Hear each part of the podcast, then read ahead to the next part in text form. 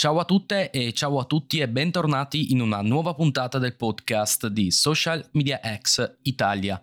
In questo episodio Heidi intervista Luca Senatore, CEO di Jane Goals, autore del libro The Agency Build, Grow, Repeat e fondatore di Rolling Dojo, una palestra di Brazilian Jiu-Jitsu.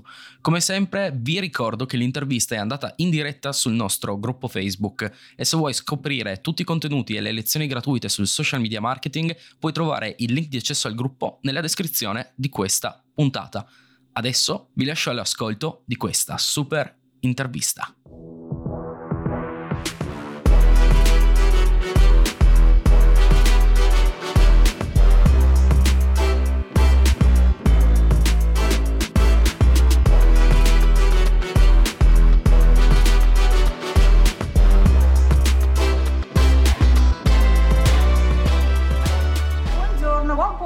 Eh, par- parliamo in italiano, va bene se parliamo in italiano, tanto... Sì, se, se scusate eh, il mio italiano molto arrugginito, sì.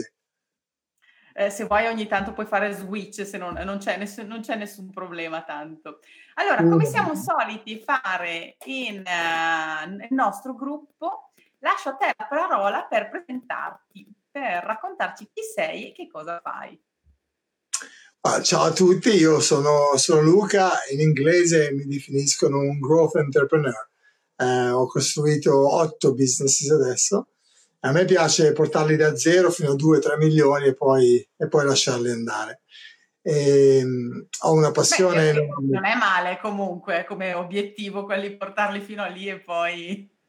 Sì, sai, c'è, c'è molta gente che invece ehm, ha molto gusto a, port- a scalarli e portarli da 2-3 milioni fino a 10-20. A me, a me non piacciono, anzi già dopo 2 milioni, già quando un'organizzazione ha 40-50 persone diventa troppo grande, ci sono delle, delle strutture burocratiche che faccio fatica a condividere e quindi no, mi piace lavorare con startups, mi piace lavorare con imprenditori, mi piace lavorare con agenzie piccole che poi vogliono crescere. Quindi eh, mi dà molta soddisfazione anche a livello personale. Il mio motto è grow your income, grow your impact, quindi far crescere la, eh, l'introito, eh, l'income personale per poi contribuire a quelle che sono le cause magari importanti eh, che ci circondano. Che è un fantastico motto, anzi io voglio soffermarmi subito perché eh, per due cose. Prima di tutto perché molto spesso si fa un po' fatica a parlare di soldi, eh, come se fossero qualcosa di negativo, di sporco, però sappiamo tutti benissimo che, ok, i soldi non danno la felicità, però, cioè, come dici tu, senza soldi è difficile fare un impatto veramente fondamentale o dare un'impronta, lasciare qualcosa a qualcuno. Perché se abbiamo, se dobbiamo preoccuparci di, di non dico di mangiare di arrivare a fine mese, però di come riuscire ad andare avanti è difficile poi destinare una parte, non dico dei soldi, del tempo, di tutto quello che sappiamo anche ad altri. Assolutamente, eh, la, c'è una, in inglese parliamo di beliefs che sono hardwired, no? quindi fondate veramente mm-hmm. Che eh, non ci appartengono, no? sono, sono, queste beliefs, queste credenze che arrivano da generazioni passate e il soldo il, è sempre stato attribuito un po' al peccato, alle cose brutte, no? E parlare di far crescere l'income, parlare di, di far crescere i fatturati, i profitti, è associato o a, a un capitalismo magari negativo oppure a delle scam, no? E, quindi c'è mm-hmm. questa, questa resistenza naturale. Io vengo da una, una, realtà crescendo dove mio padre ehm, eh, se ne andò quando avevo 5 anni, che era una cosa buona perché non era una persona molto buona, però ha lasciato mia mamma eh, in una situazione molto strana, soprattutto in Italia, soprattutto ai tempi dove era molto atipico, no? E mia mamma no, si è dovuta inventare quello che fare e a volte non era questione di quello che volevamo mangiare, era questione di quello che potevamo permetterci, no? E siamo, praticamente siamo cresciuti così, a 13 anni sono dovuto andare a lavorare, a, a, a piegare, tagliare il ferro per il cemento armato perché dovevamo un po' eh, contribuire economicamente a quello che era la, la situazione. Inevitabilmente si sono formati dei debiti E poi eh, siamo riusciti un po' a, a, a, piazzare una pezza su queste cose dove mia mamma da sola stava bene, però io ho detto ragazzi questa non è vita, quindi ho preso, sono andato in Inghilterra cercando di avere una, eh, una, una, realtà diversa. Sono atterrato con 65 sterline, le mie prime due settimane di affitto erano 190 sterline, quindi avevo questo terrore di essere una ripetizione di quello che, di quello che ho visto crescendo. E, ehm, e quando poi eh, attraverso, molto, mol, attraverso, molti eh, errori e molti tentativi sono riuscito a costruire qualcosa, eh, all'inizio eh, stavo applicando le, le, nozioni, la legge dell'online marketing che io conoscevo per, attraverso Clickbank e, e, Commission Junction quando facevo affiliate marketing ai business un po' più traditional, no? quindi avevo un, eh, gestivo un ristorante, poi ho aperto, nel giro di un anno avevo cinque businesses perché riuscivo a farli crescere con queste, con queste strategie di marketing. No? Però poi mi sono accorto che avevo eh, cioè, ogni business aveva dei problemi così specifici che spendevo 18 ore al giorno a cercare di risolverli e non riuscivo più a farli crescere, a usare il marketing. Quindi ancora una volta mi sono ritrovato lavorando 18 ore al giorno con un introito comunque molto basso che insomma potevamo permetterci di mangiare, potevamo permetterci di pagare il mutuo, però sì, comunque pensare, il, il, il denaro era sempre una preoccupazione.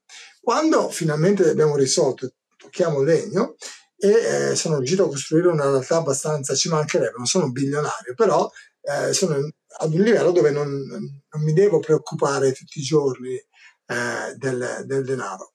E quando quello è successo mi sono accorto che eh, riuscivo più spensieratamente a fare del bene, a concentrarmi eh, all'impatto che potevo avere sul, eh, sugli altri, sulla mia daily to-do list, sulla mia uh, uh-huh. giornaliera c'è sempre give, no? c'è sempre di aiutare qualcuno che sia attraverso eh, donazioni o, o eh, volontariato. E secondo me eh, il, il, denaro non, non, cambia le persone, però ci rende più di quello che già siamo.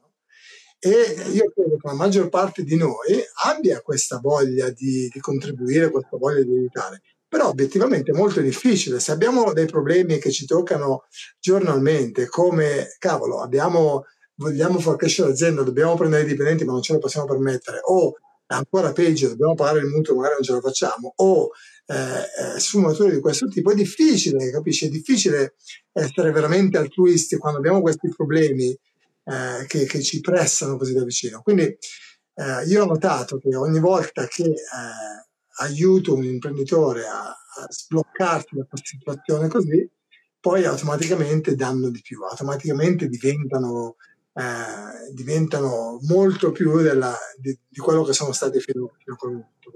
È lì che Cos'è stato il passaggio dal, da quello che dicevi tu? Cioè, tu hai detto che hai aiutato business diversi lavorando parecchio eh, fino a che invece a un certo punto c'è stato un cambio in cui sei riuscito a diciamo, la, lavorare di meno oppure a costruire quello che stai facendo. Qual, qual è stato il passaggio? Il passaggio è stato, e che per, è per quello che il libro poi si chiama Build, Grow, Repeat. Il passaggio è stato che io ero molto bravo. a rifarlo. Scusami? Cioè, quello di focalizzarti di, di, rifare lo stesso processo, migliorando. No, no, era, no, io quello no. che facevo bene fin dall'inizio era il growth. Io potevo prendere un, un business okay. eh, perché ho fatto marketing da parecchio, riuscivo a, um, a ingenuare, a trovare le, le strategie di marketing che portavano il cliente al prodotto. Riuscivo anche uh-huh. a creare un prodotto. Molte, molte startup, la maggior parte delle startup fanno l'errore fatale di, di costruire un'agenzia, costruire un servizio, un prodotto del quale loro sono innamorati e poi lo portano sul mercato aspettandosi che il mercato lo adori allo stesso modo. Invece eh, bisogna fare al contrario, bisogna, bisogna, bisogna, risolvere un problema che il mercato ehm, porta con un prodotto o un servizio. E, ehm, e avevo questa capacità magari un po' innata o comunque eh, addestrata fin, fin dagli anni eh, de, de, della gioventù perché comunque ero, eh, sono stato costretto a trovare dei modi magari un po' più creativi di, eh, eh, per, per, andare avanti.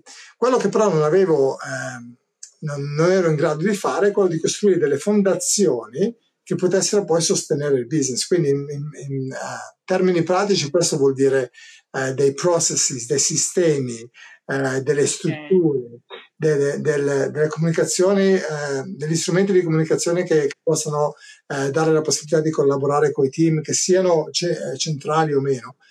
E, e, quando io mi sono accorto che stavo lavorando 18 ore al giorno, però eh, la crescita è stata bloccata da questo bisogno di dover risolvere i problemi, eh, ho venduto tutto e mi sono concentrato a far crescere questa agenzia che adesso, che adesso è cresciuta e, e il, mio, eh, il, mio, obiettivo è quello di costruire il build. No? Sapevo fare il grow, adesso volevo fare il build, quindi costruire delle, eh, delle, dei pilastri solidi quindi processi, OKRs, tutte queste cose che poi danno la possibilità al business di essere veramente solido. E quindi ho fatto quello. E lì mi ha dato la possibilità di veramente eh, poter concentra- potermi concentrare sul, sul, sulla crescita, avendo comunque dei sistemi, dei processi che potevano, potevano poi affrontare questa crescita. E il, il terzo passo poi è stato quello di scalare. E quello è il, L'abilità di scalare poi alla fine è definita semplicemente eh, da, tre o quattro, da tre o quattro capitoli che sono, eh, si possono, eh, si possono eh, summary, come si dice in italiano, si possono ricapitolare. Riassumere.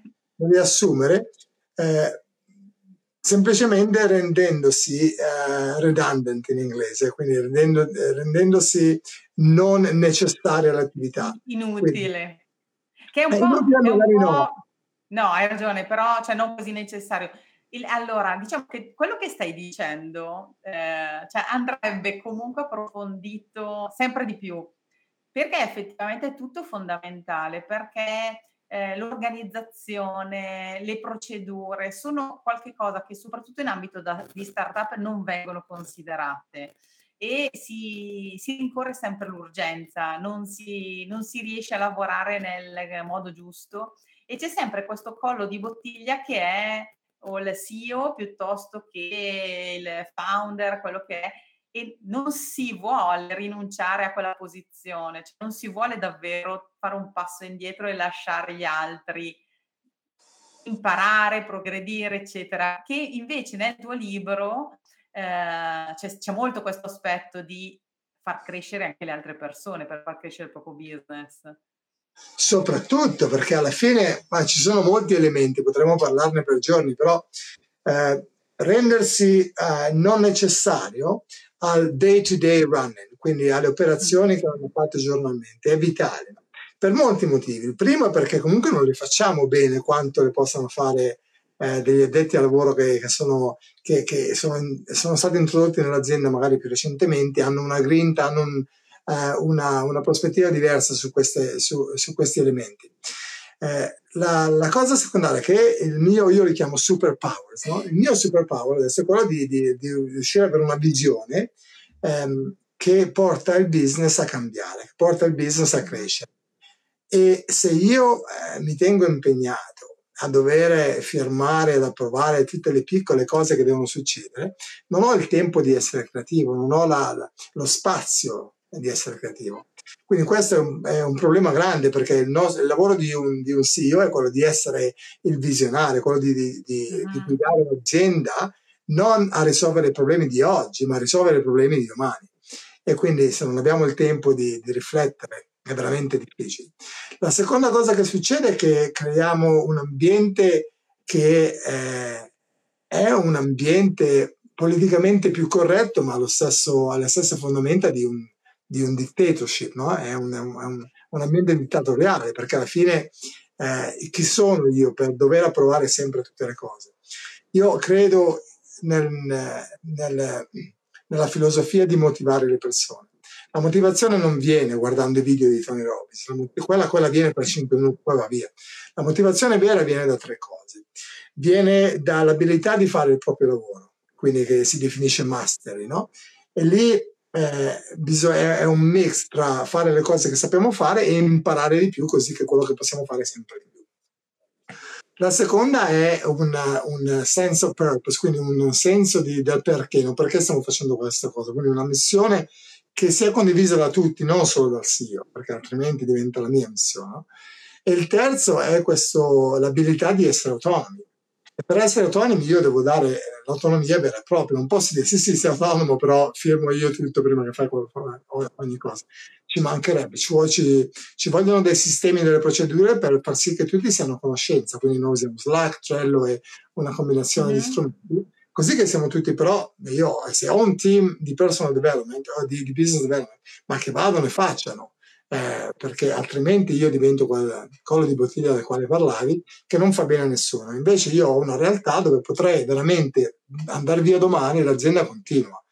Se io andassi via domani, quello che succede non è che l'azienda ha delle ripercussioni oggi, quello che succede è che l'azienda avrà delle ripercussioni domani, non andrà a finire dove l'avrei portata ma oggi va tutto bene. Se non andasse bene, alla mia assenza vuol dire che non sto facendo il mio lavoro bene.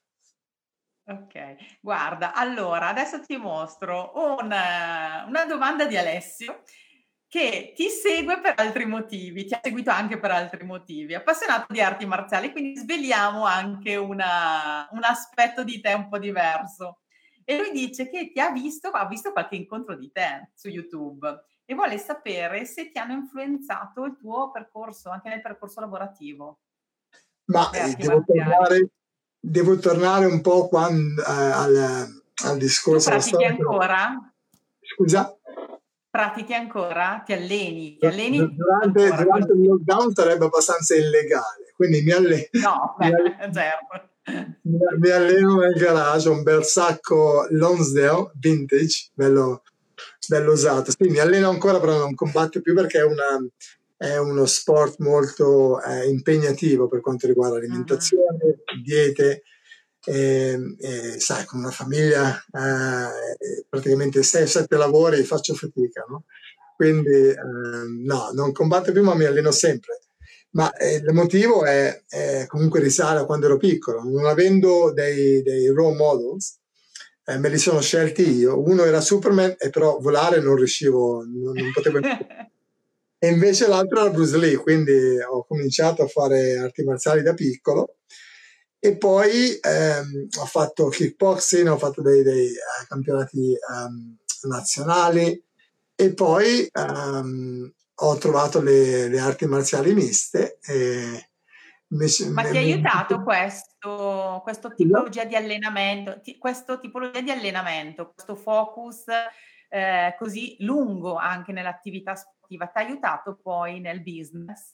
Cioè Ma chiaro, perché è comunque una disciplina mentale. Ogni, ogni, attività sportiva, che sia arti marziali o, ba- o ballet, no? il, il, il, ballo classico, aiutano perché eh, gli sport fatti ad un livello agonistico, a quel livello, eh, hanno, richiedono delle, delle um, prestazioni mentali che sono, che sono eh, atipiche, no? Perché ti portano, ti portano in, um, ti, ti, ti, guidano in, in, stati mentali che sono veramente difficili da raggiungere in, in circostanze normali e quindi magari hanno, hanno, un po' questa funzione di allenarti mentalmente, di creare un po' di quella robustezza, si dice, che, che, ti serve quando le cose diventano difficili anche nel business. No? Questa, questa, abilità di magari rimanere, rimanere calmi quando, eh, quando, la situazione magari è un pochino eh, così erratica, eh, sono trasmesse, sono aiutate senza fatto delle arti marziali. Senza... Però diciamo che non hai mai picchiato nessuno, giusto? Nel business almeno. No, io odio la violenza.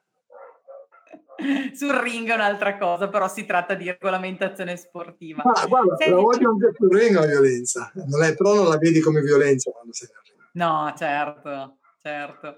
Allora, tu prima dicevi che era fondamentale comunque la scelta del team. Mi ricollego anche a una domanda che ha fatto Luca e ti chiedeva, cioè, riferito a quando tu hai chiesto, immagina di aver già sentito questa la nostra intervista perché ti ha aiutato. Mm-hmm. E lui sotto ha scritto, ehm, che que- questa parte appunto della scelta del team eh, è quella che vorrebbe eh, portare a casa, diciamo. Come hai fatto o, se ci sono delle procedure per la scelta dei collaboratori corretti e anche di capire come invece scartarne altri? Perché, cioè, certo. hai detto, deve essere comunque condiviso il tuo why e sicuramente, però tu puoi avere un'impressione quando assumi una persona e non è detto che poi sia corretta, ma sia per te che per l'altra persona. Come, mm-hmm. come ti comporti in questo caso? Sì, no, assolutamente, è un'ottima domanda, un ottimo punto perché eh, avere le persone giuste nel team ti portano attraverso dei periodi molto difficili creando memorie e esperienze. Invece per le persone sbagliate eh, potreste anche scegliervi in una, eh, su, una, su, una, collinetta di opportunità d'oro, però sembra, sembra l'inferno perché è veramente brutto, quindi è vitale.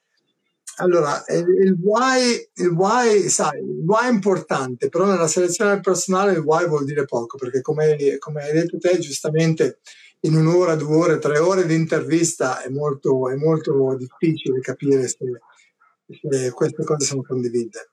Quello che eh, noi guardiamo, e che poi è anche lo stesso approccio che prende Google, eh, è l'abilità di semplificare le cose, l'abilità di, um, di, fare un breakdown del problema in un certo modo, quindi usare la logica in un certo modo, e il, um, facciamo delle domande strategiche, tipo um, qual è il lavoro peggiore che hai fatto? E poi loro me lo dicono e da lì io, se, se dovessero mai fare un'intervista eh, a Gini dopo questa, dopo questa interview eh, è più facile. Quando, quando gli facciamo questa domanda eh, capiamo se la persona si concentra sulle cose positive o negative, quindi okay. su, su, quello che hanno imparato, perché anche se una persona ha veramente avuto dei, delle difficoltà, eh, anche orrifiche, eh, e magari sta a descriverle eh, durante un'intervista, secondo me è un segno che magari non c'è un, una dinamica, un fit eh, adeguato con noi, no? Perché noi siamo un'organizzazione dove eh, siamo molto feedback heavy, quindi ci basiamo molto sul feedback. Le feedback non sono personali, sono semplicemente, eh, le feedback è un gift, è un regalo no? che una persona ti fa per, per migliorare. E a meno che un candidato sia in grado veramente di prenderlo in questo modo, farà fatica poi ad essere contento, essere felice. Di conseguenza, questo è il tipo di... facciamo delle domande, tra, tra, virgolette, strategiche per cercare di capire qual è la loro personalità, perché non puoi chiederla questa cosa, non puoi dirgli scusa, ma tu sei positivo o negativo. Eh, invece si fanno delle domande strategiche tipo questa, qual è il lavoro peggiore che hai fatto, senza dirgli quali sono eh, gli insegnamenti, quali, qual è il lavoro peggiore che hai fatto, e poi loro vanno, se li lasci parlare, vanno poi. Quindi questa è, è un, una domanda che facciamo. La, la, il secondo aspetto che secondo me è molto importante è come trattano le persone. Quindi una domanda che eh, è fatta frequentemente, soprattutto se intervistiamo gente magari eh, per una posizione manageriale, è di descrivere, di descrivere, come sono comportati, come hanno affrontato delle difficoltà che hanno avuto con un, con un junior.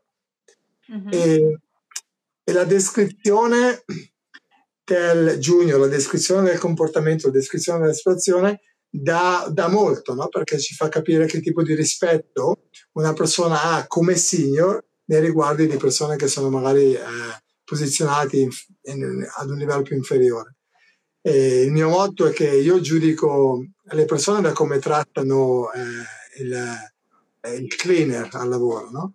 Perché, eh, perché alla fine, eh, secondo me, la, l'essere de, una persona buona eh, va, viene, viene viene misurato in base a come uno tratta quelli che sono sotto eh, nella, nella, nella, nella. Quindi, quindi, facciamo domande di questo tipo per assicurarci che, che abbiamo delle, dei valori simili.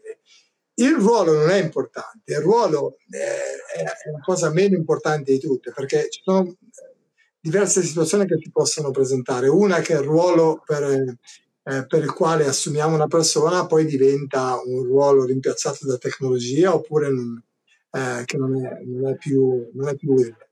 E secondo, eh, la seconda cosa che può capitare, che capita spesso, è che la persona che, che prendiamo magari si dimostra di essere molto eh, più eh, efficace eh, in un altro ruolo. E se noi assumiamo delle persone che hanno dei valori, eh, principi simili ai nostri, poi possiamo prendere la persona e metterla dove vogliamo. Se invece prendiamo, assumiamo dei ruoli, stiamo assumendo esattamente quello, dei ruoli. Ma quanto è difficile o quanto comporta di lavoro questo, questa scelta delle persone? E quante volte Ma... si sbaglia? Ma tocco, tocco eh, legno ancora. No, ti dico, personalmente la costruzione di un team, io ho trovato sempre l'aspetto più eh, impegnativo, anche da un altro punto di vista, comunque quello che ti restituisce molto di più. Però, cioè, mentre è molto più semplice insegnare un aspetto tecnico, cioè riuscire a costruire un team che lavori coeso e vada tutto in una stessa direzione, è comunque uno sforzo importante. Ma c'è anche da dire che comunque, sai, quando, quando si leggono i libri, ehm, i libri chiaramente hanno degli spazi bianchi. Non spazi bianchi intendo eh, che raccontiamo delle storie, poi ci sono degli elementi che vanno, vanno interpretati. No? E quindi noi li interpretiamo, a, a, ognuno li interpreta a modo, a modo proprio. La verità è che non c'è la perfezione. La verità è che non c'è la perfezione da nessuna parte, non c'è da Google, non c'è da noi. E quindi eh, è importante avere delle eh, expectations che siano, che siano realistiche. La perfezione non esiste ci saranno sempre de- degli ostacoli. Però secondo me il costruire un team è una delle cose, una di quelle cose che è più difficile e, e richiede più impegno e più investimento e eh, an- credo anche che sia una delle cose che dà di meno eh, in certi aspetti perché noi abbiamo, abbiamo siamo, ci siamo presentati questo problema diverse volte dove facciamo la formazione a dei postgraduate per due anni, poi prendono e se ne vanno. se ne vanno magari perché vogliono andare a viaggiare per motivi eccezionali, però se ne vanno. E quindi uno dice, caspita, no, abbiamo speso due anni.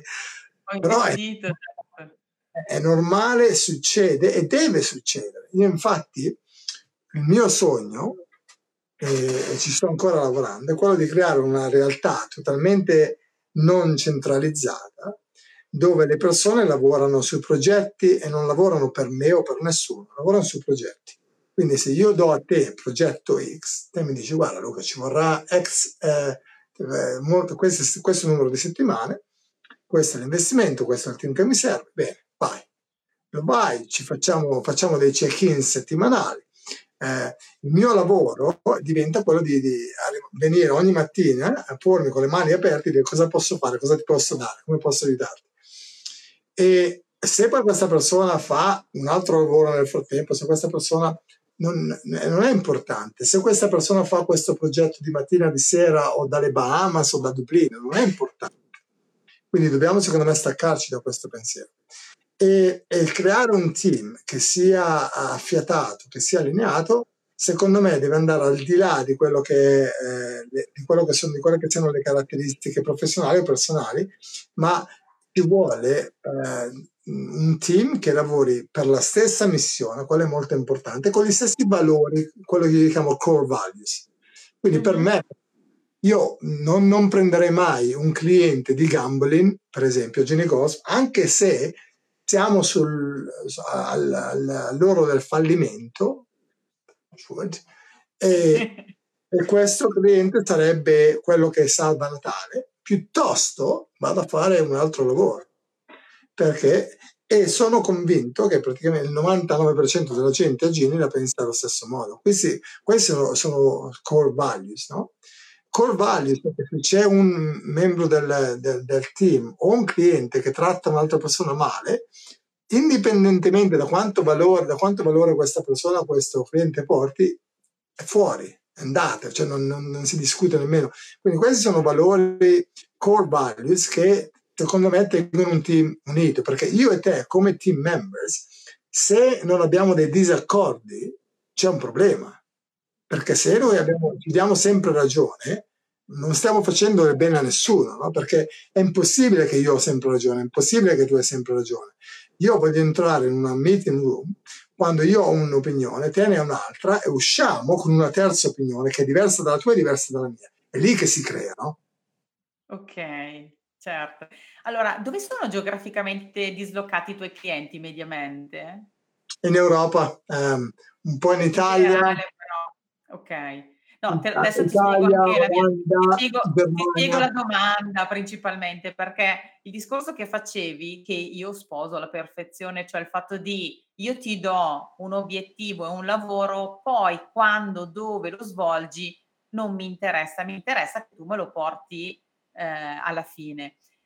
In Italia è ancora un po'... Mm, mm, cioè si lavora molto per orario, eh, devi essere presente prima del tuo capo, anche se effettivamente con il fatto del remote working più che smart working obbligatorio di questo periodo, un po' le dinamiche sono cambiate. Non lo so quello che succederà adesso che si riaprono gli uffici, se effettivamente si torna a lavorare come prima, non parlo personalmente visto che lavoro sempre da remoto, però è un po' difficile fare questo switch di mentalità e dire guarda, no, ti lavora per obiettivi, non tanto per ore di lavoro, perché se tu sei bravissimo e svolgi lo stesso lavoro in un'ora, va bene, tanto a me è il risultato che interessa.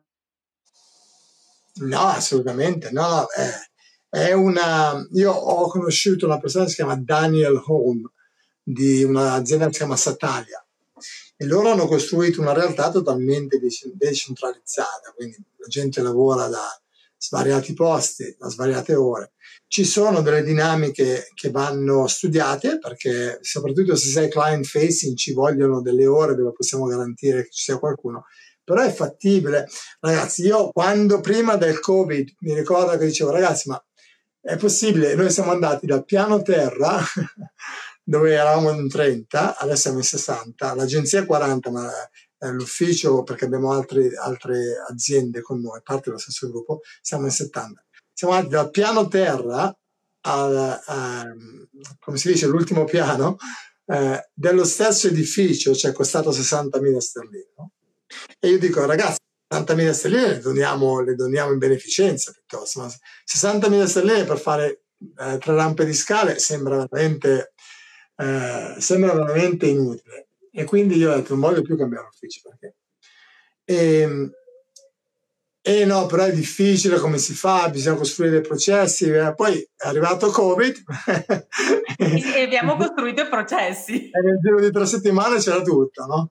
Quindi eh, il nemico, il nemico non è, non è la praticità, i processi, il nemico è, sono le limiting beliefs, no?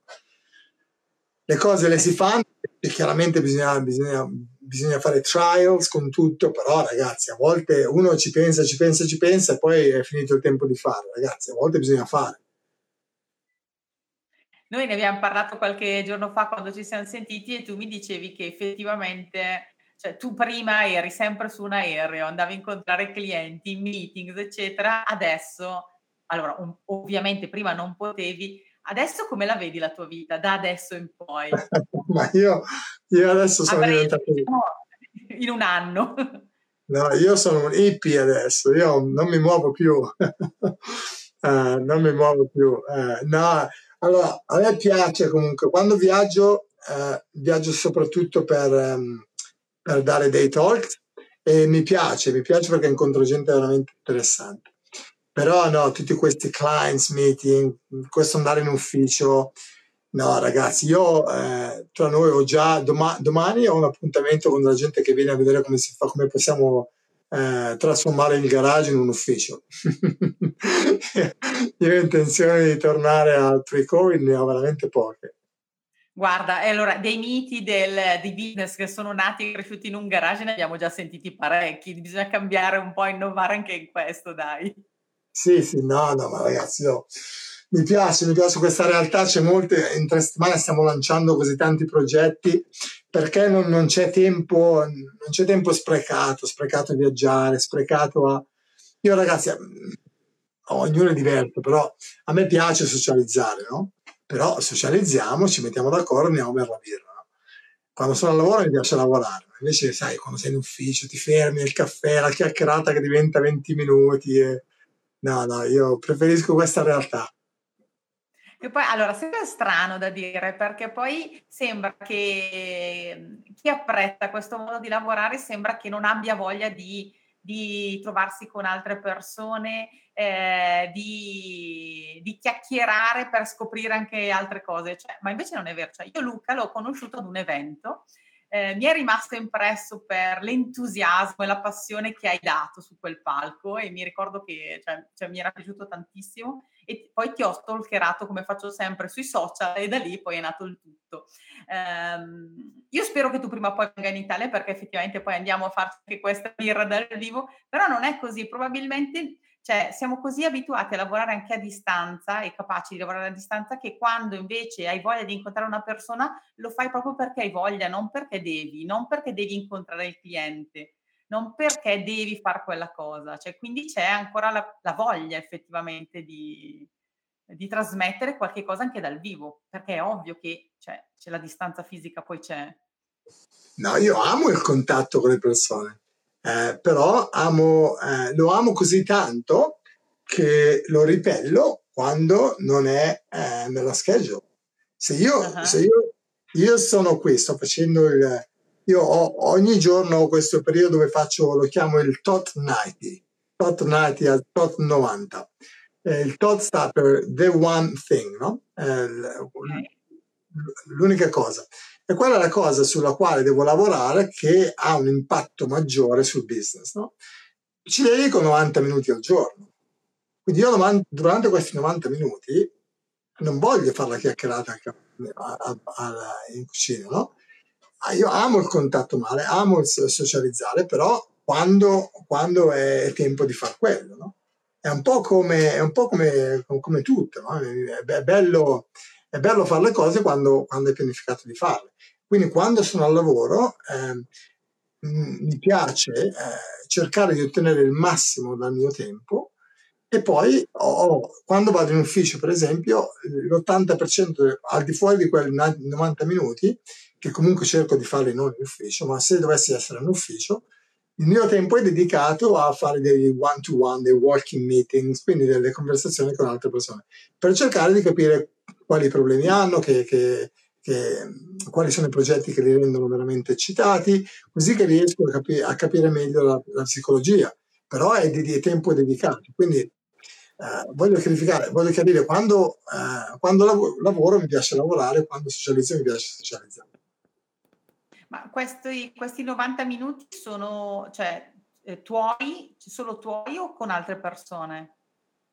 No, tipicamente sono, sono miei eh, perché sono, questi sono progetti che sto portando avanti. Magari eh, spesso sono eh, parte, parti di un progetto che stiamo facendo con altre persone. Quindi io ho mio, la mia parte del progetto, quindi cerco di dedicare 90 minuti al giorno dove non c'è eh, interruzioni, dove il telefono è via, dove, dove non devo essere disturbato, insomma, no? Quindi 90 minuti totalmente indisturbati e cioè riesci a de- dedicarli perché di solito quando si fa non so tipo dedico un'ora a migliorare i processi dedico un'ora a capire com'è andata questa settimana e dove posso eh, tagliare del, del tempo eccetera eccetera poi si finisce per riempire quell'ora con altre cose.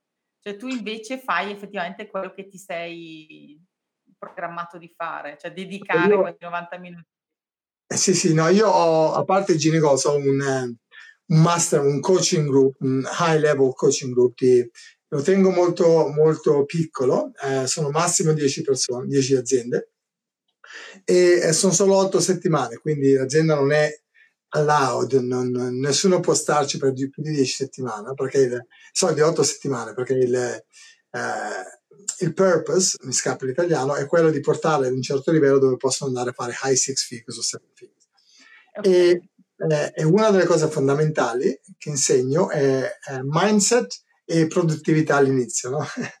e il, il, 99% della gente che, che, che lo fa dice no, no, però a me non serve quel mindset, non mi serve la produttività, io voglio No, purtroppo non, non, puoi, pagano anche parecchio, ma purtroppo non puoi, quindi o, o lo fai o non, non, puoi essere parte del gruppo. E quindi poi lo fanno, tutti così, no? Reluctantly. Eh, e, e, poi alla fine dicono, cavolo, lui era, era, era, la cosa che mi serviva di più, no? Perché, perché non sappiamo quello che non sappiamo. Quindi io sulla produttività sono molto, molto ehm, eh, preciso ho una routine molto precisa. Lunedì mattina mi sveglio, mi sveglio comunque presto tutte le mattine. Lunedì mattina dedico un'ora eh, a fare una pianificazione della settimana, che la chiamo il WWD, Wonderful Week Design. E, e, la domanda è semplice, la domanda che mi pongo è veramente semplice. Alla fine della settimana è stata una settimana fantastica. Cosa è successo? Cosa l'ha resa fantastica? E quindi poi faccio questo, questo diario del futuro. No? E poi da lì ogni giorno, includendo il lunedì, eh, da, da lunedì in poi, faccio il WDD, che è Wonderful Day Design. E lì faccio la stessa cosa per il giorno. Quindi è un, Wonderful Day, what happened? E lo prendo, e lo prendo dal, dal, dal, uh, dalla Wonderful, devo farti vedere qui, dalla Wonderful Week Design. E tutto è fatto su Trello. Quindi su Trello io ho una board per la settimana e poi ho una board dove c'è lunedì, martedì, mercoledì, giovedì e quindi io la sera prima, prima di finire lavorare, di lavorare, scrivo tutto quello che farò il giorno dopo. Quindi io il giorno dopo sono uno zombie. il giorno dopo, a meno che ci siano emergenze, mi sveglio, apro solo Trello, apro Trello e faccio quello che ho detto che, che avrei fatto. Basta, basta. Quindi eh, in quel modo io sono veramente veramente preciso su quello. Poi se succedono delle emergenze ci mancherebbe. Ieri per esempio ho fatto uno sbaglio, non ho finito tutto, perché ho messo un, um, un item, una, un progetto eh, che ho sottovalutato e pensavo ci volesse un'ora e mezza, ci ho voluto tre ore. E quindi sono arrivato alla fine della sera. Non. Quindi, come dicevo prima, siamo, quello che stiamo cercando di catturare è il miglioramento, non è la perfezione. Ecco, su questo tu insisti parecchio, cioè che bisogna fare il meglio che, che si riesce, cercando di migliorare sempre di più, però cioè, molte volte quello che spaventa e quello che non si riesce a fare è quello cercare di avere già tutto programmato e di voler fare il massimo, cioè sono a livello zero e voglio andare a livello 100 con un passo solo. Non è possibile, eppure lo sappiamo, razionalmente lo sappiamo, eppure ci si cade sempre in questa. E tu è una no, cosa che ripeti spesso. Questa è psicologia, io sono molto appassionato di psicologia, l'ho studiata da, da parecchio perché è parte del marketing. È la stessa cosa che succede um, se tu guardi una persona che vuole perdere peso, no? tipicamente va online e poi finisce a comprare, che ne so, delle pillole o dei libri o dei corsi o whatever, right? Va, compra qualcosa. È incredibile, no? È incredibile perché al momento in cui l'ha comprato, questa persona non ha perso chiaramente neanche, neanche un grammo, no? Ha solo comprato. Ha Però, perso soldi. Scusa? Ha perso soldi al massimo. Esatto. Però nel, nel, nel, loro cervello c'è una, un, un livello di soddisfazione molto elevato perché in un certo senso hanno risolto quel problema, nonostante non lo abbiano risolto, ma lo hanno risolto perché hanno comprato qualcosa che poi faranno. No? Quindi c'è questo instant gratification. No? Quindi da un, da un, lato siamo così, dall'altro lato invece quello che dicevi tu è assolutamente vero. Se io devo perdere peso, se io devo far crescere, quando arriva un coaching client e mi dice voglio fare parte del SAM, si chiama SAM il mio gruppo, eh, voglio fare parte del SAM, dico va bene, ok, dove sei adesso? Sono qua, dove vuoi andare? Sono qua, no? Qual è il tuo goal? Eh, il mio goal è qua. No, no, scusa, tu sei qui, no? sei a 1, vuoi andare a 10, qual è il tuo goal? È 10. Se sei a 1, il tuo goal è 2. Se sei a 2, il tuo goal è 3. Perché altrimenti è un po' come tutto, ma se tu sei a 10 diventa veramente scoraggiante, diventa troppo difficile, diventa a 10. Io ho, ho iniziato questa nuova attività adesso e ho un goal, però se io mi concentro troppo su quel goal, io quel goal l'ho, l'ho, l'ho scritto l'ho formato, però è lì, basta. Perché se mi concentro troppo divento, diventa frustrante, perché io quando arri- arriverò a quel goal avrò magari 5-6 persone che lavorano con me e invece adesso non le ho e di conseguenza il mio goal è 2, quindi da, come faccio ad andare da 1 a 2, non da 1 a 10? È molto importante fare questa distinzione secondo me. Ma quindi parti dal pianificare l'arrivo, poi lo dividi in step, ma senza poi tenere presente l'arrivo o o è quella è la direzione, diciamo, la stella polare, però poi come ci arrivi non è detto che sia tutto pianificato. No, prendila come quando prendi il satnav, no? Tu vai, che ne so, vai da Milano a, che ne so, vai da Milano a in Puglia, no? Eh, vai in Puglia, vai a Ostuni, no? Nel centro della Puglia. Te dici al Sarnav, allora voglio andare in Puglia, sono a Milano, il Sarnav cosa fa? Ti fa? Non ti fa vedere tutta la mappa, te sei qua e qua la Puglia ti fa vedere tutto, ti fa vedere, fa, fa lo zoom, te sei qua ti fa vedere neanche la strada davanti, i prossimi 100 metri. È uguale, no? Te gli hai già detto dove stai andando, quindi ti ci porta. Poi se ci sono dei lavori in corso c'è un incidente, fa la deviazione, è uguale con i gol. Io faccio il gol per, per, un anno, due anni, tre anni e poi lo, lo I rewind it back, right? e quindi poi ho dei gol settimanali, mensili. Tanto l'ho già fatto il gol annuale, lo so dove sto andando. Poi se ci sono degli ostacoli ci, ci, ci si adatta chiaramente, però il mio goal è due, il mio goal è tre, il mio goal è quattro, il mio goal non può essere, non può essere costantemente 10 perché è una realtà troppo differente. Quindi non, dobbiamo metterci in testa che il goal è meglio cambiare gol ogni settimana che averne uno per un, per un anno che guardiamo, anche perché presa, porta delle, delle complicazioni molto, molto, importanti e molto eh, difficili da evitare. Una è per, per, quelli che sono un po' proni a procrastinare, avere dei gol a lungo termine è il, è il sogno, no? Perché il domani, domani. Tu guarda, i, in Inghilterra c'è il tax return, no? Quando devi, devi, devi fare la, devi compilare un po' la, il reddito, no? E li fanno tutti l'ultimo giorno. Capisci? Beh, sono stressati, poi li fanno male, poi prendono la multa e l'ho fatto anche io, perché siamo sempre procrastinatori, quindi no, secondo me se siamo uno, vogliamo andare a 10, bene, lo, lo scriviamo, lo pianifichiamo, però poi il mio gol diventa 2. Quindi poi ti concentri nel breve termine, che, che lo vedi, cioè avendolo lì, è quello che devo fare nella giornata, non è che posso dire lo faccio domani, no, è il programma di martedì, lo faccio martedì, non posso farlo giovedì. Esatto. Okay. Cioè, tu prima parlavi del, del mindset, anche noi, io sono all'interno di, della mastermind Sherpa, qua del gruppo, e una, la prima parte è proprio sul mindset. E, ed è la parte dove ho investito più tempo, perché effettivamente quella che avevo bisogno di sedermi, capire con calma e mi sono resa conto che se l'avessi passata molto velocemente senza soffermarsi, soffermarmi particolarmente, non l'avrei eh, interiorizzata. E come dici tu, però, molto spesso, eh, soprattutto nel business, si tende un po' a sottovalutarla, come se, ma sì, la so fare. È un po' come quando ti preparavi a scuola, no?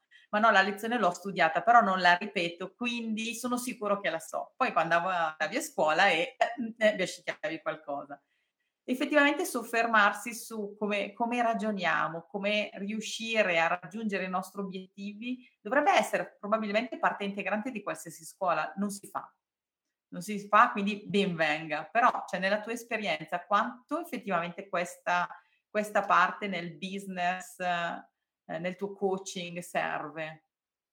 Ma il mindset è importante, è importante perché, eh, perché far costruire, far crescere delle realtà non è facile, presenta delle, delle difficoltà. Poi io sono una persona che eh, a me piace costruire cose un po' diverse, spingermi e di conseguenza ti porti, eh, ti esponi, no?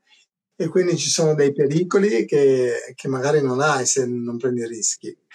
Ed è importante riuscire ad avere un, uh, un mindset che, che, sia forte, che, che, ci porti a essere resilient, si dice in inglese, mm-hmm. che ci porti a, continuare quando, quando, il continuare è la cosa difficile da fare.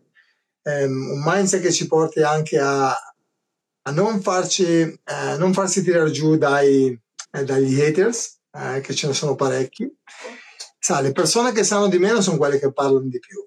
E quindi quando cerchiamo di fare cose speciali c'è sempre un gruppo di persone che cerca di tirarti giù. E il mindset è molto importante in quello. Ci, sono, ci saranno dei periodi dove magari il lavoro diventa soffocante, ci saranno dei periodi dove la difficoltà diventa soffocante. Quindi il mindset è veramente vitale, chiaramente. Il problema non è tanto sempre, se tu prendi 10 imprenditori e gli chiedi, è importante il mindset, ti dico tutti di sì. Il problema è vero che se gli chiedi lo conosci il mindset, ti dico tutti di sì. No? Eh, io ho studiato psicologia per 20 anni e lo so che non lo so, lo so che non lo so. Eh, appunto dove adesso ho investito parecchio in un mentor nuovo perché chiaramente a volte prendiamo dei mentor se poi arrivi magari troppo vicino, quindi e, primo, le prime due settimane erano tutte di mindset. Io ho studiato eh, life coaching, NLP coaching, ho studiato mindset fino a quando potevo. E, e lo sapevo benissimo. L'ultima cosa che devo dire è no, però io lo so. Perché infatti, infatti non, lo, non, lo, sappiamo mai, ci sono sempre delle cose che possiamo dire al suo. Ma se potessi dare un suggerimento pratico, quale sarebbe in questo caso? Per il mindset? Sì, sì. Ma diventa difficile non, capendo, non sapendo eh, con chi sto parlando. Perché, per motivo, certo. Però, però, però potrebbe, essere, potrebbe, essere, utile. Sì, sì, però la cosa più pratica che posso dire che, che servirebbe a tutti, indipendentemente dal livello, è dedicate almeno, almeno, almeno mezz'ora, ma un, un'ora meglio, tutte le mattine al mindset. Come lo fate? Eh, è un po' da voi. Io quello che faccio, mi sveglio la mattina, la prima cosa che faccio è medito per 10 o 20 minuti, dipendentemente da quanto lavoro da fare. Lo so che sono solo 10 minuti, però a volte mi sento sotto pressione, quindi lo faccio per 10, se no lo faccio per 20, anche se, essere, se dovrebbe essere il contrario. Però eh, poi faccio esercizio fisico e dopo eh, mi dedico al mindset eh, imparando, cercando di fare un learning di, di, di um, strumenti o materiale sul mindset che sia un libro, che sia un corso, che siano dei video, che sia okay. qualunque cosa. Mm. Però è importante quello che hai detto tu, effettivamente più sei sotto stress più dovresti farlo, mentre invece sei sotto stress, hai tanto lavoro da fare, non ho tempo. Cioè, io mi sono eh, resa conto cioè, in questo periodo che effettivamente eh, cioè, lo staccare a una certa ora dire ok stacco e vado a fare una passeggiata con la musica, senza musica, nella natura, cioè stavo fuori quella mezz'oretta, quell'oretta, mi ha rigenerato completamente, mi sono resa conto di quanto, fin quando non l'ho fatto, mi fosse mancata e quanto ne sentissi effettivamente l'esigenza. Ed è, è, è, sem- è proprio un, a volte forzarsi, quando più ne abbiamo bisogno, meno lo facciamo, quindi dobbiamo forzarci a farlo effettivamente. Assolutamente, assolutamente. I don't have time to meditate half an hour. Then you have to meditate an hour. Ti abbiamo perso, vediamo se... Ah, eccoti. Un secondo che adesso ti riprendo, eccoti qua. Un'altra cosa che, eh, che hai detto prima, che, ade- che, adesso ritorniamo, tu hai detto prima quando parlavi del feedback, che il feedback è un dono. Eh, facile a dirsi, facile a dirsi, posso dirlo, molto spesso non, non viene considerato un dono, viene considerato un affronto personale su, non sul lavoro, ma quanto proprio sulla persona. Quindi come fai a girarlo e dire è un dono? Well, la prima cosa è facciamo un we manage expectation, non so come dirlo in italiano. In italiano. Mm-hmm però eh, ci assicuriamo che eh, tutti coloro che lavorano con noi siano al corrente che la nostra organizzazione è basata su feedback, quindi li avrai. Uh, la seconda cosa, le seconde tre cose, una è quella di, di, di, assicurarsi che la gente lo sappia che mm, this is how we do things over here. La seconda è, è il, la tecnica nel quale vengono uh, consegnate il terzo è il, la leadership. Quindi il primo l'ho spiegato, secondo io sono eh, un, una, a me piace molto dare delle feedback con questo, con questo format che mi è stato insegnato dalla nostra Head of People, bellissimo, un bellissimo eh, format, che io dico, eh, allora John, noi da questo ruolo, prima di tutto parlo di ruoli, non di persone, e non parlo mai di te, parlo del tuo ruolo, no? Perché perché crea quello, quello stacco che è molto importante. Quindi quello che mi aspetto dal tuo ruolo è di vedere 1, 2, 3 e A, B. Quello che abbiamo visto però negli ultimi due o tre mesi è 6, 7, 8 e così via. No? Quindi c'è un gap. Eh, lo vedi anche tu il gap, quindi mi assicuro che, che, che condividiamo lo stesso punto di vista. E la mia domanda è come posso aiutarti a, a fare un bridge, come posso aiutarti a a chiudere okay. questo gap. E quindi diventa una conversazione, uno, eh, per, del ruolo e non della persona, due, diventa una, una, una conversazione costruttiva, perché stiamo cercando di costruire un ponte da qui a dove dobbiamo essere. Eh, ho visto molte figlie che sono, ah, guarda, io eh, ho visto che ha lavorato, però non mi piace questo, non mi piace questo. Mm. Chiaramente questo non è, non è un figo, questo è un insulto, no? Eh, perché, perché, è molto difficile non prenderlo, non prende, prenderlo in un altro modo, perché eh, nessuno, tu immagini, se noi ci, se noi ci mettiamo nella psicologia, nella testa di, di coloro che, che, stanno ricevendo il feedback, nessuno vuole eh, avere una, una, poor performance, no? Quindi se no, uh, avendo una poor performance c'è un motivo da qualche parte, no? C'è un motivo che sia un motivo eh, eh, di skills o che sia un motivo eh, magari più legato alla relazione che hanno con noi o con l'azienda, comunque c'è un motivo. E quindi secondo me avere una conversazione basata, questo è quello che vediamo, questo è quello che ci aspettiamo di vedere, come possiamo coprire quel, questo, questo, gap, è una conversazione che poi ha, dà, dà eh, spunto a delle, delle, risposte molto più costruttive e positive. Quindi lo faccio così. Il, secondo, il terzo punto e ultimo è il leadership. Quindi io mh, lo faccio eh, in prima persona e chiedo feedback ogni volta a volte faccio delle forms totalmente anonime dove le persone mi dicono le cose peggiori di me così che posso sistemarle. Ti ha aiutato questo? Lo fai a tempi scadenzati o lo fai ogni tanto? Lo fai ogni tanto perché fa male sempre. Fa male sempre.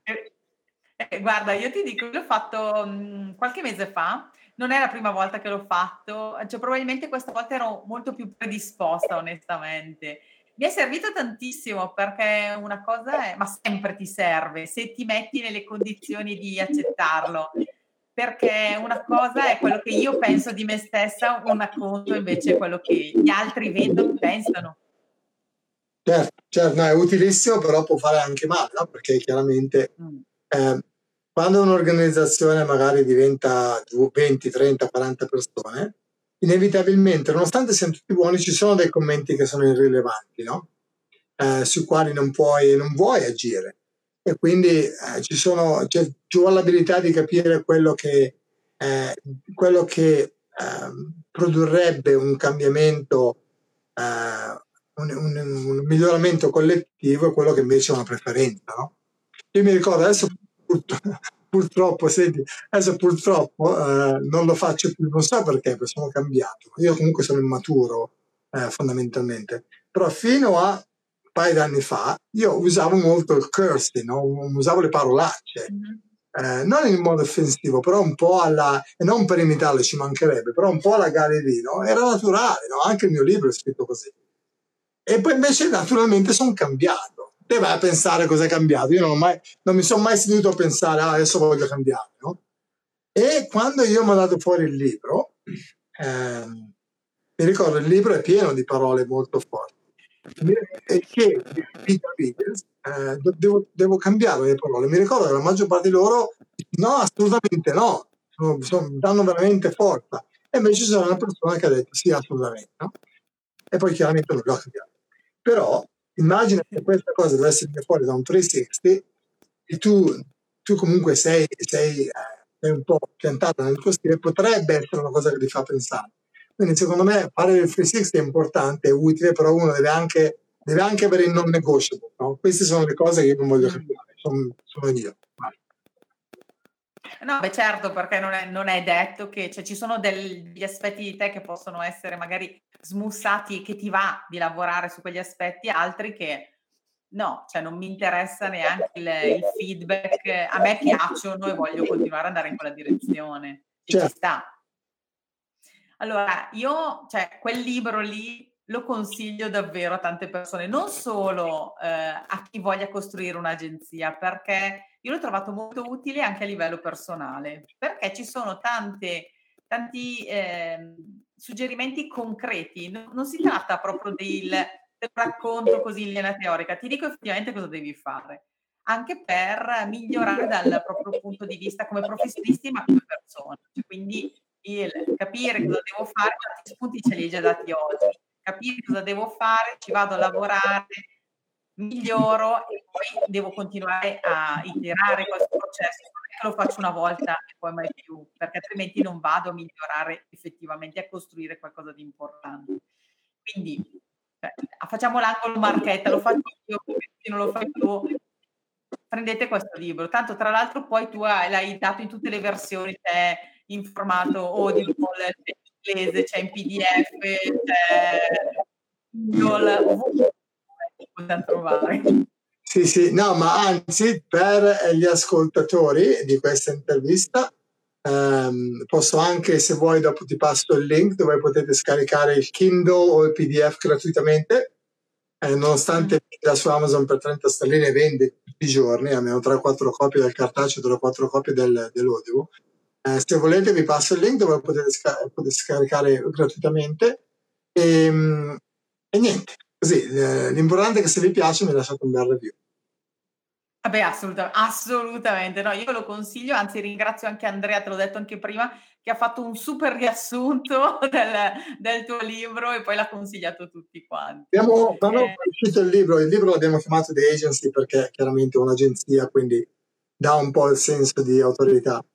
Eh, c'è stato un, un, una, un numero veramente esagerato di persone che chiedeva che facessimo un corso, eh, che finalmente adesso abbiamo fatto. E quello che ci ha stupito è che l'80% di questa gente o non era agenzia oppure non era neanche in business, erano, erano dipendenti. Quindi è stato molto, molto bello, molto bello avere un impatto magari che va al di là di quello che ti sei promesso. Però è anche, cioè non, non, è un po' strano, nel senso che comunque, allora, chi è che l'ha acquistato? L'ha acquistato delle persone che già ti seguivano? Perché altrimenti io vedo un libro così, che parla di un'agenzia, perché vado ad acquistarlo? Ma eh, c'è un sacco di... Il libro, il, è stato, il libro è stato fuori 18-19 mesi adesso. All'inizio ne vendevano 7-8 copie al giorno del cartaceo e poi l'audio è uscito molto più tardi. Adesso eh, ne si vendono più o meno 5-6 copie tra il cartaceo e il Kindle e 5-6 dell'Audible continuamente. Il 90% di queste persone non sono agenzie. Non lo so, la risposta, la risposta non lo so. Però... Eh, boh. Non te lo aspettavi all'inizio? Però dice, ah no, dice agency anche lì, e eh, non lo so perché. Boh. Eh no, no, no, io all'inizio mi aspettavo 30 copie, un libro che si chiama The Agency, ma chi lo vuole? Ma aspetta, ma tu semplicemente... hai fatto un'estensione per, cioè per, per, le agenzie? L'hai pensato in quella direzione? Sì, lo pensavo solo per dare alla mia agenzia questo senso d'autorità perché abbiamo scritto un libro. Okay.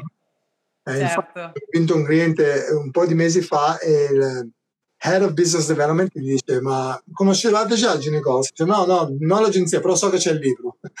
quindi, quindi è servito in quel modo però il mio piano era quello di poi creare una copia modificata eh, e, e, dedicarla al, al, business generale. No?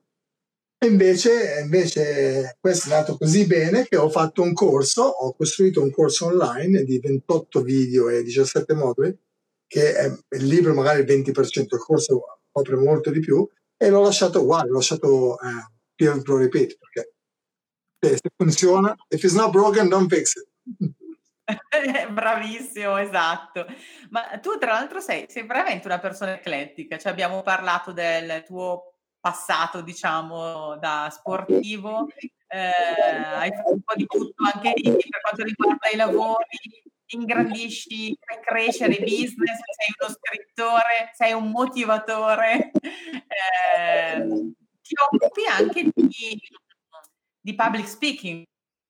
Ma mi occupo, non è che mi occupo di parlare di no, esatto, non sei un professionista, però lo, fa, lo, fai e insegni anche perché cioè, tanti ti seguono nel tuo modo. Probabilmente perché è questo modo molto genuino effettivamente di farlo.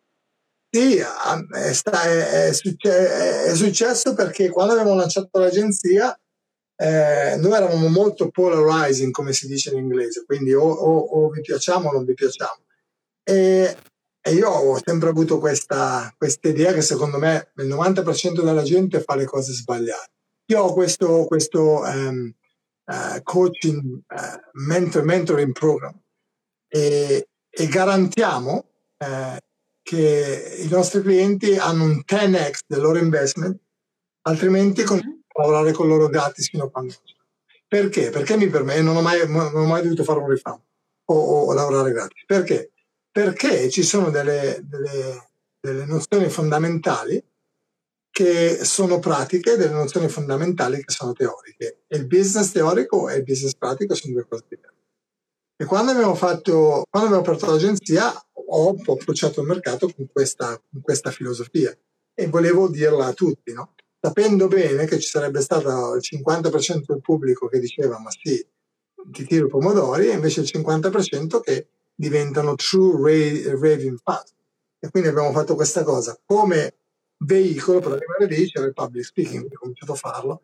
E perché abbiamo questa presenza un po', come dicevo, polarizing, eh, quelli che, ai quali piaci, piace veramente. Fortunatamente, fortunatamente siamo piaciuti a tipi come Google e Abbott, quindi aziende di un certo tipo, e poi ha creato questo snowball effetto. Beh, però, cioè, diciamo, non è che piace aziende di quel tipo se effettivamente non hai anche un, un valore sotto. Cioè, tu non hai fatto una promessa piccola alle, a, ai tuoi clienti. No, no. Cioè, le aspettative sono anche alte, elevate, però le hai sempre rispettate, quindi vuol dire che, che è corretta. Una che è un'azienda che il valore è uguale, no? siamo, siamo, tutti e due in grado di, di, portarti allo stesso, però una persona lo, lo comunica in un modo molto vanilla, eh? molto, molto, soft, e una persona diventa molto polarizing. La persona che è più polarizing vince, perché, mm-hmm. perché è così. Eh, è, dif- è, molto, è, molto, difficile. Eh, è molto difficile non fidarsi di una persona della quale ti fidi, è molto più facile non essere sicuro di una persona della quale potresti fidarti ma non lo sai.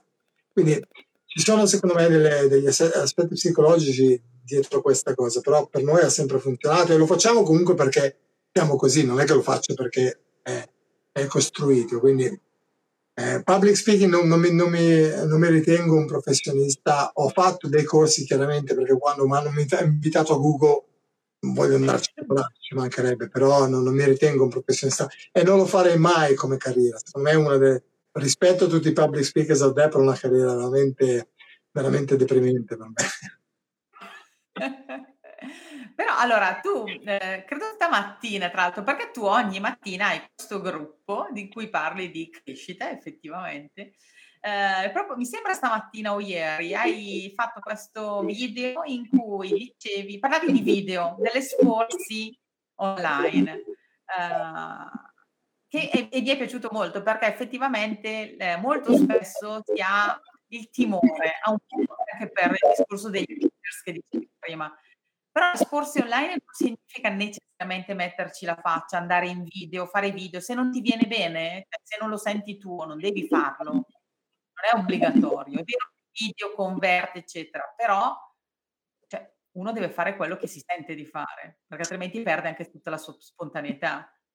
Ma se, se, ci arrivi a farlo del tutto, cioè, cioè, è, una, è una conversazione delicata perché se io so che voglio fare dei video e la paura mi frena, allora devo assolutamente spingere. Però se io voglio costruire mm. un business, non mi interessa fare dei video, non mi interessa, voglio solo far crescere il business e non mi piace fare video, ci sono altri modi, perché c'è ancora mm. molta gente alla quale piace leggere. Piace leggere molto di più di quanto ti piace guardare video. C'è ancora molta gente alla quale comunque piace il contenuto buono e se noi riusciamo a dare del contenuto buono eh, per scritto o, o, su un podcast molto più frequentemente di quando facciamo un video, allora è meglio fare così. Il punto era che se la scelta è video o in writing, allora falli tutti e due. Ma se la scelta è video oppure niente, perché ho troppa paura e quindi mi dicono tutti che devono fare video e allora non faccio niente, che, che è purtroppo la situazione nella quale si trovano in parecchi, allora scrivi e poi piano piano i video arriveranno. Io tanto comunque cioè... faccio 30 takes a volte, quando faccio il live ho solo una take e quindi diventi un po' come questa, no? diventi un po' in italiano, ma sai quanto sto facendo in italiano? io ho tre bambini più grandi di 10 anni, quindi il mio italiano è a livello di un, di un 10 anni. Faccio molta fatica però ragazzi che mi frega. Però non sono tutti così. Alcune persone hanno veramente un blocco mentale che poi va, va a, a, ad avere un'influenza molto negativa su tutto il resto che fanno. Quindi in quel caso, ma scrivi, fregati. Però è la stessa cosa con la scrittura, cioè il primo video non sarà mai bello, il primo libro, il primo, il primo racconto non sarà mai bello, cioè, non sarà perfetto sicuramente, ma come qualsiasi cosa, cioè la prima volta che la facciamo siamo proprio dei geni in quella direzione o comunque impari facendo, cioè se ti blocchi perché hai paura, cioè, e fai il primo, aspetti e magari sono un po' così, non vai avanti. Devi no. darti un po' di tempo per, per, imparare, per migliorare, per fare anche. Sì, Ma forse probabilmente io dico sempre il valore e anche il fatto di divertirsi. Io dico cosa, la trentesima volta che facciamo qualunque cosa sarà sempre migliore della prima, però non possiamo mai arrivare alla trentesima se non facciamo la prima è un po' il discorso che facevi prima, cioè se sono al punto 1 devo arrivare al 10, devo guardare il 2. Torniamo lì, insomma. ok. Senti Luca, io ti ho, ti, ho, ti ho, rapito per un po' di tempo, ti ringrazio tantissimo, secondo me hai dato dei suggerimenti preziosissimi. Eh, quindi io, cioè, quando, quando, quando, vuoi sei benvenuto, anche solo per parlare un po' in italiano con noi, che, cioè, che va benissimo. E grazie davvero tanto per, per questa intervista. È stato un piacere, grazie. Ciao.